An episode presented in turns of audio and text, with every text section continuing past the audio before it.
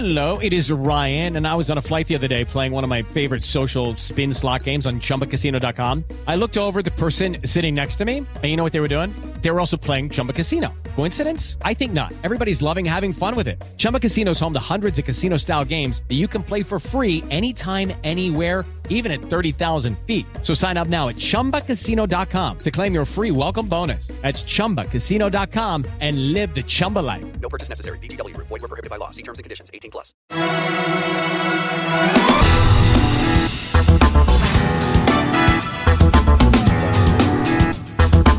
Conselho de CEO com Carlos Sambrana. Olá, sejam bem-vindos e bem-vindas ao Conselho de CEO, o programa que está trazendo as principais lideranças empresariais do Brasil para a gente conversar sobre economia, negócios, inovação, transformação digital e muito mais. Mas antes de começar esse programa, fiquem ligados se vocês ainda não baixaram vai lá na loja de aplicativo e baixa a Panflix. E você pode conferir esse programa também no rádio e em todas as plataformas. E nesta semana temos uma convidada muito especial. Trata-se da Cláudia Woods, CEO da Uber no Brasil. Formada em economia pelo Baldwin College nos Estados Unidos, com mestrado em marketing e estratégia pela Universidade Federal do Rio de Janeiro, a executiva Claudia Woods passou por uma prova de fogo durante a pandemia do coronavírus. À frente das operações da Uber no Brasil, ela assistiu o esvaziamento das ruas e a drástica diminuição das corridas feitas pelos motoristas de aplicativo. Ou seja, a principal fonte de renda da companhia havia secado. A saída foi desenvolver e focar em outras áreas. A companhia passou a dar mais foco no delivery com o Uber Eats, em entregas com o Uber Direct e comprou uma startup de entregas de compras de supermercados, a Corner Shop. Esses novos negócios, somados à reestruturação da empresa em todo o mundo, têm ajudado a companhia a transitar na crise. Mas ainda não trouxe a lucratividade esperada para a empresa, que globalmente teve um prejuízo de 8,9 bilhões de dólares em 2019 e de 4,7 bilhões no primeiro semestre de 2020. Praticante de esportes ao ar livre, Cláudia, que já comandou também o site Web Motors, vai falar sobre todos esses desafios no Conselho de CEO. E a gente já está aqui com a Cláudia Woods. Cláudia, prazer recebê-la no Conselho de CEO. Prazer é meu, Carlos. Muito bom estar aqui. Legal. E, e, como a gente falou aqui no começo do programa, para vocês da Uber, foi um, acredito que tenha sido para todas as empresas do mundo foi um desafio, mas para Uber eu acho que foi um desafio a mais, porque Sim. os carros pararam de transitar nas ruas, os clientes desapareceram. Como é que foi isso? Como é que foi esse processo ao longo desses últimos meses? É, sem dúvida, como você mencionou, Carlos, eu acho que para empresas, uma empresa como a nossa, que tem como a, a, missão principal prover um serviço de, de facilidade comodidade na, na mobilização urbana, de repente conviver com um ambiente onde as pessoas param de se movimentar, ficam em casa é, e as necessidades mudam completamente, foi uma mudança radical do dia para a noite. Né? Então a gente realmente viu o business é, de uma forma geral no mundo inteiro cair até 80%. Foi muito rápido. Então, diferente de outras é, flutuações de. A gente tem, obviamente, sazonalidade, tem picos de Natal, as datas principais são datas que já apresentam variações no nosso negócio, mas dessa vez foi uma variação repentina, uh, extremamente radical e sem é, nenhuma previsão de, de retomada. Né? Então, acho que todos nós, hoje mesmo eu estava falando com o meu time, é, lembrando das primeiras semanas e das ações que a gente tomou logo que a pandemia realmente chegou no Brasil e refletimos como isso parecia ser uma eternidade atrás. Né? Então, naquele momento, a gente jamais poderia imaginar que a gente estaria entrando em Q4 uh, sem a gente estar tá num, sem ter retomado uma vida normal, né? A gente hoje, hoje começa esse novo normal. Então, acho que é, falar que foi duro seria certamente uma palavra é, a ser usada. Mas do ponto de vista dos negócios, tá? Eu, eu gostaria de saber a transformação da empresa nesse período. É, sem esquecer que a empresa também teve de fazer uma grande reestruturação, se eu não me engano, demitiu 25% de toda a equipe da Uber no mundo inteiro. É, como é que foram eu, eu gostaria que você explicasse um pouco mais como é que foi essa transformação nos negócios da empresa. Claro. Não, com a ótica de negócios, então a gente tem aqui no Brasil o ride sharing, né, que é o nosso business de, de, de, de, de carro compartilhado, enfim, de, de transporte e mobilidade urbana, que é o core da, do business. A gente tem o Uber Eats hoje, que já é um player extremamente relevante no mundo de, de delivery, e que nesse momento passa a ter uma importância é, gigantesca. Né? Então, a partir do momento que as pessoas estão ficando em casa, trazer ou, ou criar possibilidades para que elas possam ter, receber dentro de casa o máximo de conveniência possível, passou a ser o nosso foco. Então, enquanto um lado do business estava realmente muito afetado, o outro lado é, acelerou toda a expansão. Então, quando eu falo de expansão de delivery, a gente está falando aí de expansão de categoria. Então, a gente hoje conta com entrega de farmácia, entrega de pet shop, entrega de loja de conveniência, entrega de loja de doce, enfim, tudo que você pode imaginar já está dentro do ecossistema de Uber Eats para realmente tinha poder. Antes. Não, não tinha, tinha antes. antes. Não tinha antes. O business antes ele era é, quase 100% focado em entrega de comida pronta, vamos dizer, comida de restaurante, etc. Então tem essa expansão de categoria.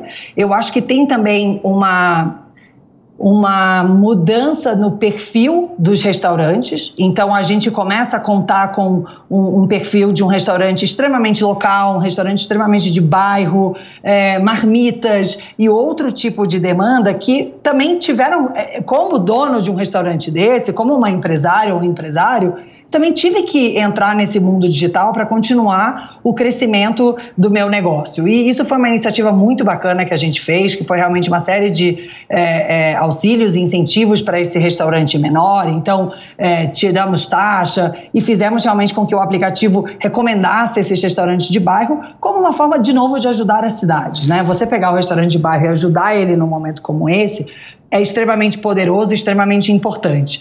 Mas a questão das categorias realmente foi o carro-chefe. A gente fez a aquisição da Corner Shop, que é uma empresa 100% focada em supermercado, é, que hoje já está integrada no nosso aplicativo. Então, você passa a poder usar o Uber Eats não só para pedir putz, eu estou hoje num dia super corrido, cheio de reunião, vou pedir um almoço, como também vou fazer as compras da minha casa para os próximos 10 dias, para o próximo mês, enfim, usando os maiores supermercados do Brasil. Então, esse foco foi um foco, uh, foi um shift, vamos dizer, de, de relevância, tudo isso estava já no plano, então nenhuma dessas coisas são coisas que a gente teve uma, uma, uma eureka só durante a pandemia, mas a grande mudança foi a velocidade, né, Carlos? Acelerou, realmente... acelerou os Exatamente. projetos que vocês tinham, é isso? Exatamente. E aí, voltando ao seu ponto das pessoas, Muitos dos times também foram focados para dar foco a essas novas iniciativas. Então, desde times de engenharia até realmente times de negócio, poxa, como é que a gente ajuda essa aceleração com todas as, as, as demandas novas e outras coisas deixaram de ser prioridade. Então, por exemplo, a nossa atuação no mercado de micromobilidade, que a gente tinha recentemente lançado é, no Brasil, os patinetes, deixaram de ser prioridade e tiramos o foco disso é, nesse momento para realmente ter a empresa inteira é, é focada nessas novas categorias. Né? É, é, fazendo um balanço hoje do que foi feito e como é que está a operação, vocês conseguiram suprir as, suprir as perdas é, com, a, com, o, com o desaparecimento de um monte de corrida nesse meio tempo? São duas coisas. Uma, hoje o business já está bem recuperado, né? O business de, de ride sharing, ele já está num estágio bem avançado de recuperação.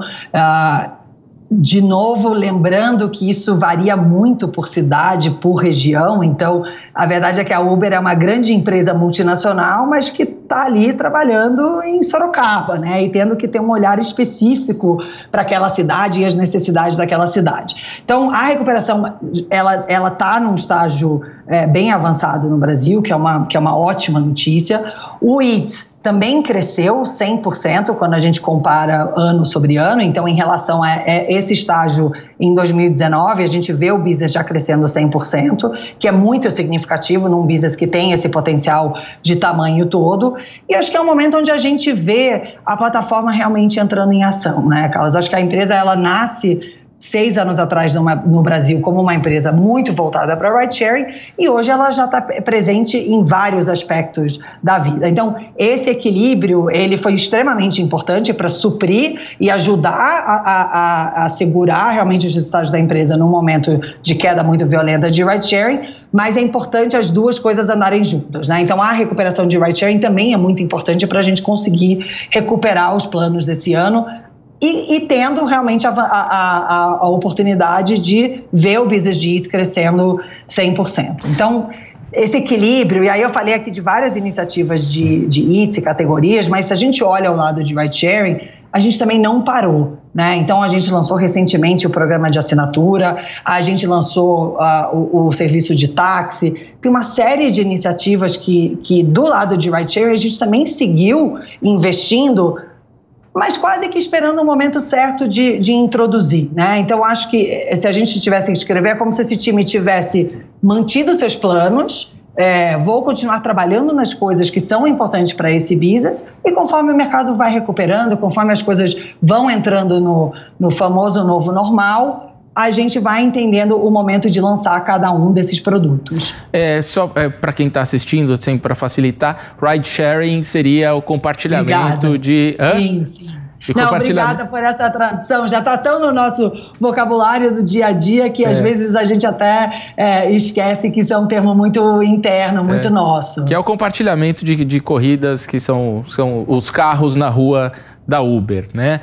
É, você tocou num ponto a questão da, dos táxis, né? Vocês passaram a trabalhar com os táxis, que historicamente sempre foram os inimigos da Uber. Né? se você o início da Uber e nos últimos anos protestos em várias cidades no mundo inteiro de taxistas protestando contra o serviço da Uber. Como é que foi isso? Agora vocês dormem entre aspas com o inimigo? Como é que é essa essa união da é. Uber agora com os taxistas?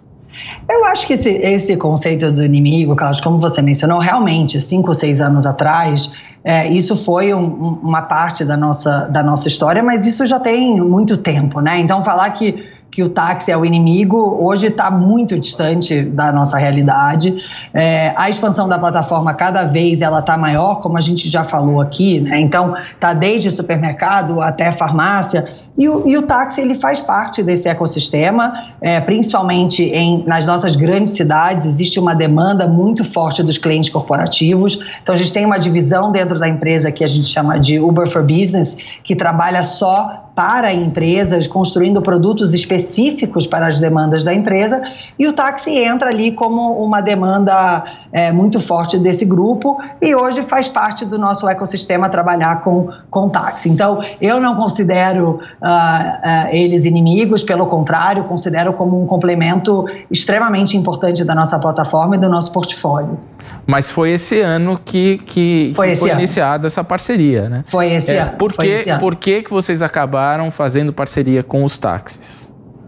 Esse ano já estava no nosso plano, né, Carlos? Acho que, é, na verdade, a gente poder, a gente, o plano original, a gente até teria feito isso é, no primeiro semestre, isso já fazia parte do plano estratégico de 2020. Obviamente, foi adiado até alguns meses atrás pelos motivos óbvios, né? não fazia sentido uh, introduzir uma nova forma de, de transporte realmente no meio de uma pandemia, onde a orientação é que as pessoas ficassem o máximo em isolamento social, nas suas casas. Então, isso já fazia parte do plano e a gente está super feliz de poder ter lançado esse ano e, e ter cumprido essa meta. Vocês acabaram hoje que vocês competem também com outras empresas que antes vocês não competiam, como por exemplo o Log, RAP. É, e isso tem acontecido também em outras partes do mundo ou isso é mais no Brasil, mais localmente? É, eu acho que acontece em outras partes do mundo. Uh, a cultura da entrega expressa no Brasil, ela, ela é uma coisa que já faz parte da nossa dos nossos hábitos, né? Então, você ter essa conveniência de poder fazer uma entrega é, dentro da cidade em muito pouco tempo, de forma muito rápida, é algo que eu acho que já está na cultura do brasileiro em várias formas diferentes, né? Ou você tem uma, um mensageiro no seu escritório que faz esse, esse trabalho. É, então, essa parte eu acho que no Brasil ela é mais forte. Então, por isso até que a gente lança Flash e, e Direct agora durante a pandemia. Flash realmente transformando o produto de entrega de documentos, itens, presentes num produto oficial. A gente sabe que os usuários já usavam a Uber nesse sentido, né? Então, quantos memes a gente já não viu na internet de, de troca de mensagem entre usuário e motorista, falando, poxa, você pode levar esse bolo para casa da minha mãe? E assim por diante. E a gente realmente formaliza esse produto durante a pandemia por uma, um, um crescimento exponencial desse uso informal. Então passa a ser muito relevante. E o Direct agora, acho que esse é um bom exemplo, Carlos, de uma coisa que a gente acelerou durante a pandemia, lançamos e, e é um produto que já tem uma vida própria agora. Já tem um roadmap, já tem evolução, então ele começa como esse serviço muito voltado C2C, né, consumidor para consumidor, eu mandando para você é, um documento, e hoje ele já evolui como um serviço para as empresas. Então lançamos algumas semanas atrás o, o, um case com a Fast Shop de entrega em até duas horas. Então, eu acho que, voltando à sua pergunta do mundo, essa, é, essa intersecção desses negócios ela está presente no mundo inteiro. Mas eu acho que essa cultura da entrega no Brasil ela já é muito forte e agora com o Covid, obviamente, ela ficou é, maior ainda, né? Com as pessoas não querendo ir buscar as coisas nem na loja e, e não na casa de familiares ou escritórios e assim por diante. A Uber é, é um, um, caso curioso, porque é uma empresa que acabou até virando sinônimo né, de, dessa, dessa economia do compartilhamento, a uberização. Sim, é, sim. E é uma empresa que desde o início nunca deu lucro. Inclusive, na abertura de capital da Uber, o, o, a carta do CEO global da Uber é de que a empresa pode nunca dar lucro, não garante que um dia dará lucro. Né? O ano passado foram mais de 9 bilhões de dólares em prejuízo, nesse primeiro semestre, quase 5 bilhões de dólares, e a empresa continua expandindo. Até onde vai esse fôlego? E vocês têm uma projeção de se de fato vocês vão alcançar o lucro e se é, esses novos negócios estão sendo feitos para conseguir equilibrar uhum. essas perdas? É, eu acho que uma coisa importante quando a gente fala de Uber como um todo é sempre lembrar que tem muitas, muitos, muitas linhas de negócios, serviços distintos é, e, e, e, divisões em fases de maturidade diferentes. Né? Então, se a gente olha para o para o compartilhamento de, de carro, o nosso, o nosso ride sharing, ela é a parte mais madura da empresa. Então, é uma parte que dá lucro, dá lucro globalmente, é, e, e, isso já está comprovado e é algo que faz parte da nossa realidade. Essa parte é? dos, dos carros, desculpa te interromper, já é lucrativa? Já é lucrativa, já é lucrativa. Então, quando a gente olha esses números, a gente tem que lembrar que tem como eu acabei de relatar várias, vários desafios e iniciativas de ITS que a gente aqui no Brasil é, é, lançou durante a pandemia, mas isso é válido no mundo inteiro, a divisão de ITS foi uma divisão que a gente entrou depois. E é uma divisão que está num estágio diferente de maturidade, de crescimento, é, até capilaridade em países e em cidades, ainda tem muito trabalho a ser feito. Então, eu acho que quando esse número de lucratividade, ele, ele não necessariamente representa as unidades de negócio, e ele sim representa o todo, tá? É, e dentro desse todo já existem unidades lucrativas e existem outras unidades que ainda não chegaram lá por uma questão de maturidade. Então, eu acho que esse é o primeiro ponto importante e cada vez mais essas unidades precisam ir amadurecendo e mostrando que elas estão passando, da, elas estão evoluindo da fase é, é, de startup para criarem grandes negócios sustentáveis, etc. Então,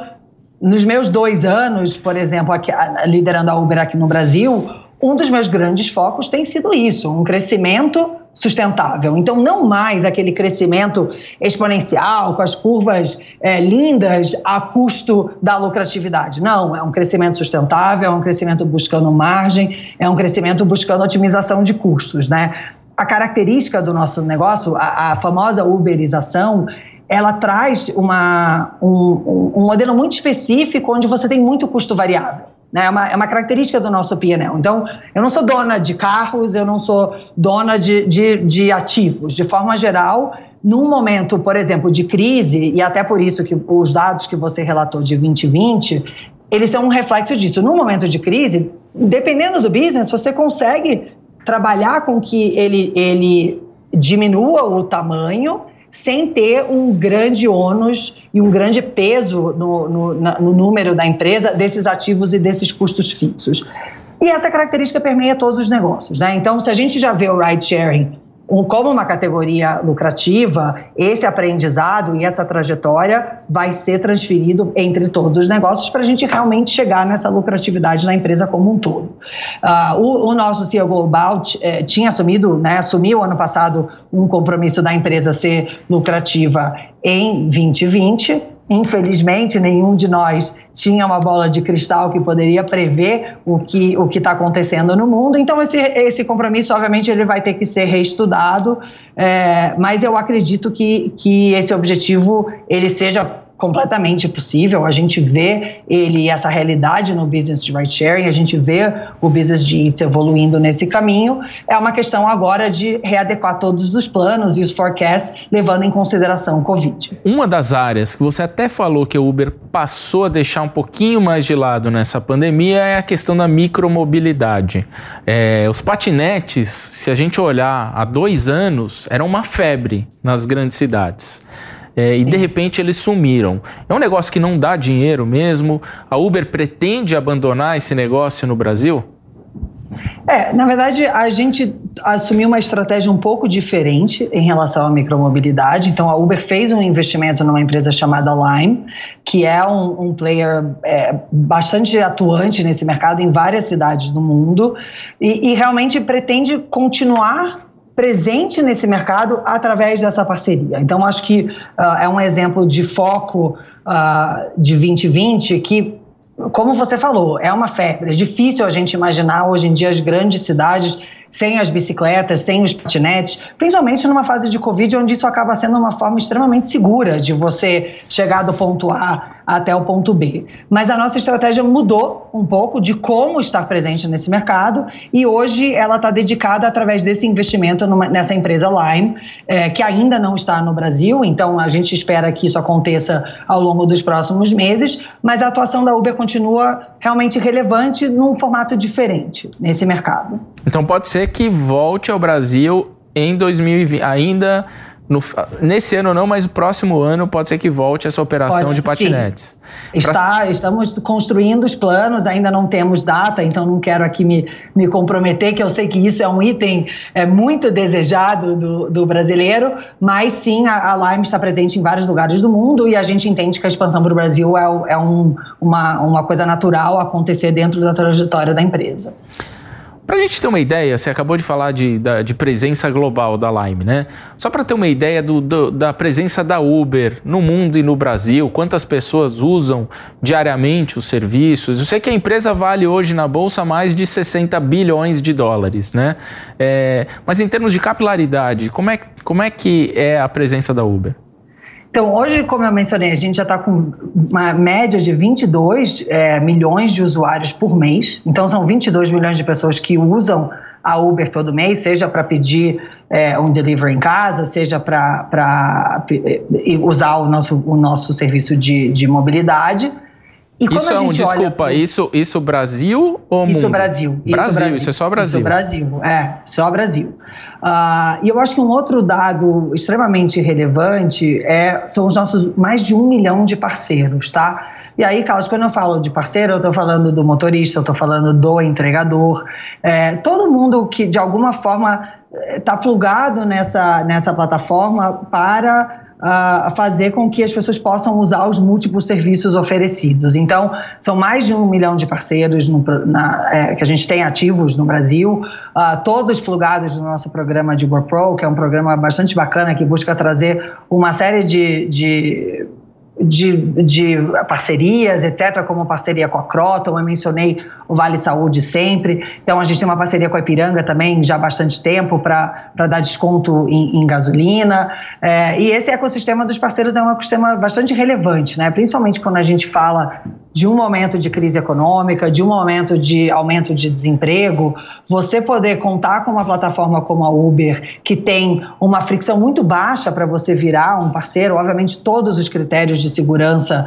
é, é, sempre é, sendo seguidos no momento que o parceiro vai se cadastrar, mas é uma, uma plataforma extremamente flexível. Então, você está num momento difícil, onde você precisa de uma renda extra, você pode é, virar um parceiro da Uber, você pode usar isso para complementar alguma outro, algum outro tipo de, de atividade profissional. E nesses momentos de crise econômica, a gente realmente vê a importância dessa flexibilidade e das pessoas poderem é, usar, né, estar ativos na Uber um mês e no mês seguinte seguir uma outra atividade.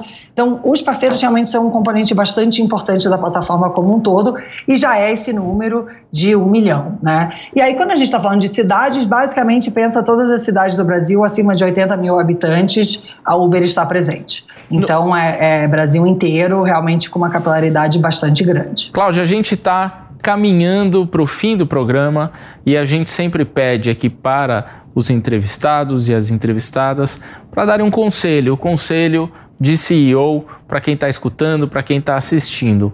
Por favor, qual seria o seu conselho? É, essa pergunta é ótima, né? É, eu acho que eu, eu, sempre, sempre que eu converso com times, é, faço muita mentoria, principalmente para mulheres, Acho que tem algumas coisas que, que permeiam essas conversas, né?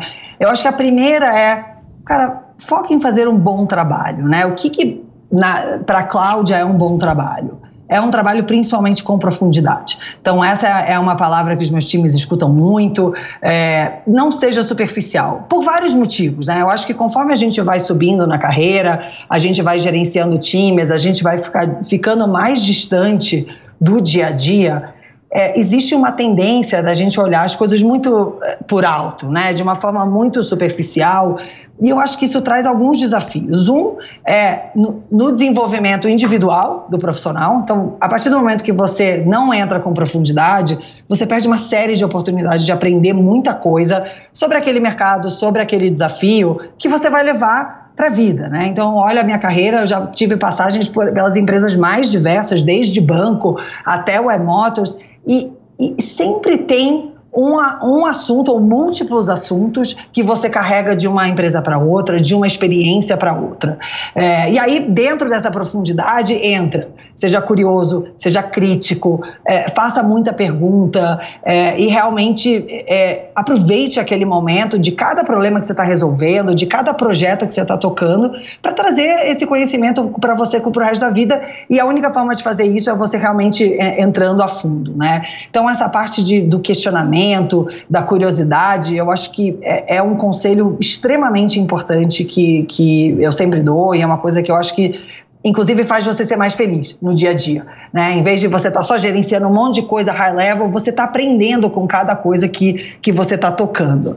É, eu acho que um outro ponto é uma questão de, cara, sem reinvente, não tenha medo de errar. É, eu acho que a, a, a, nossa vida é muito longa, a nossa carreira ela é permissiva. Eu acho que muitas vezes, é, quando eu converso com pessoas que estão começando a carreira, eu vejo realmente esse peso em, ai, mas qual é a melhor decisão para o resto da minha vida? E, e o conselho que eu sempre dou é não tenha medo de se reinventar. Tome a melhor decisão nesse momento da sua vida.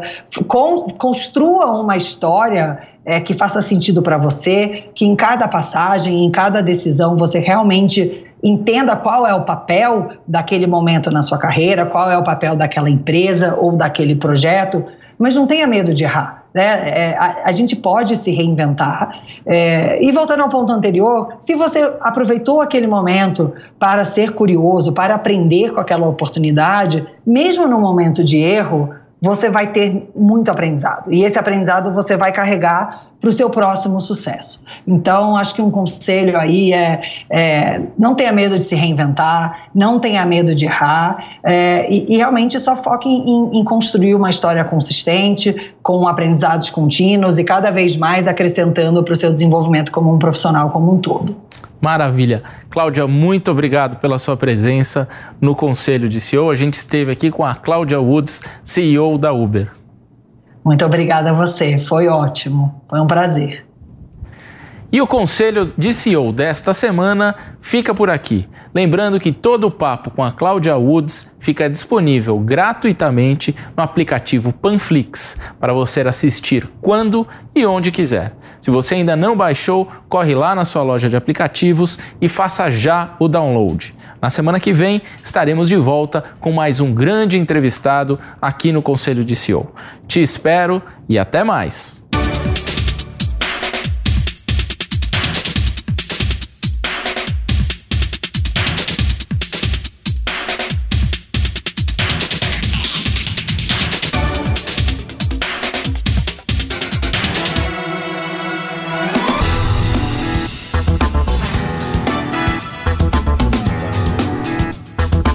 Conselho de CEO com Carlos Sambrana.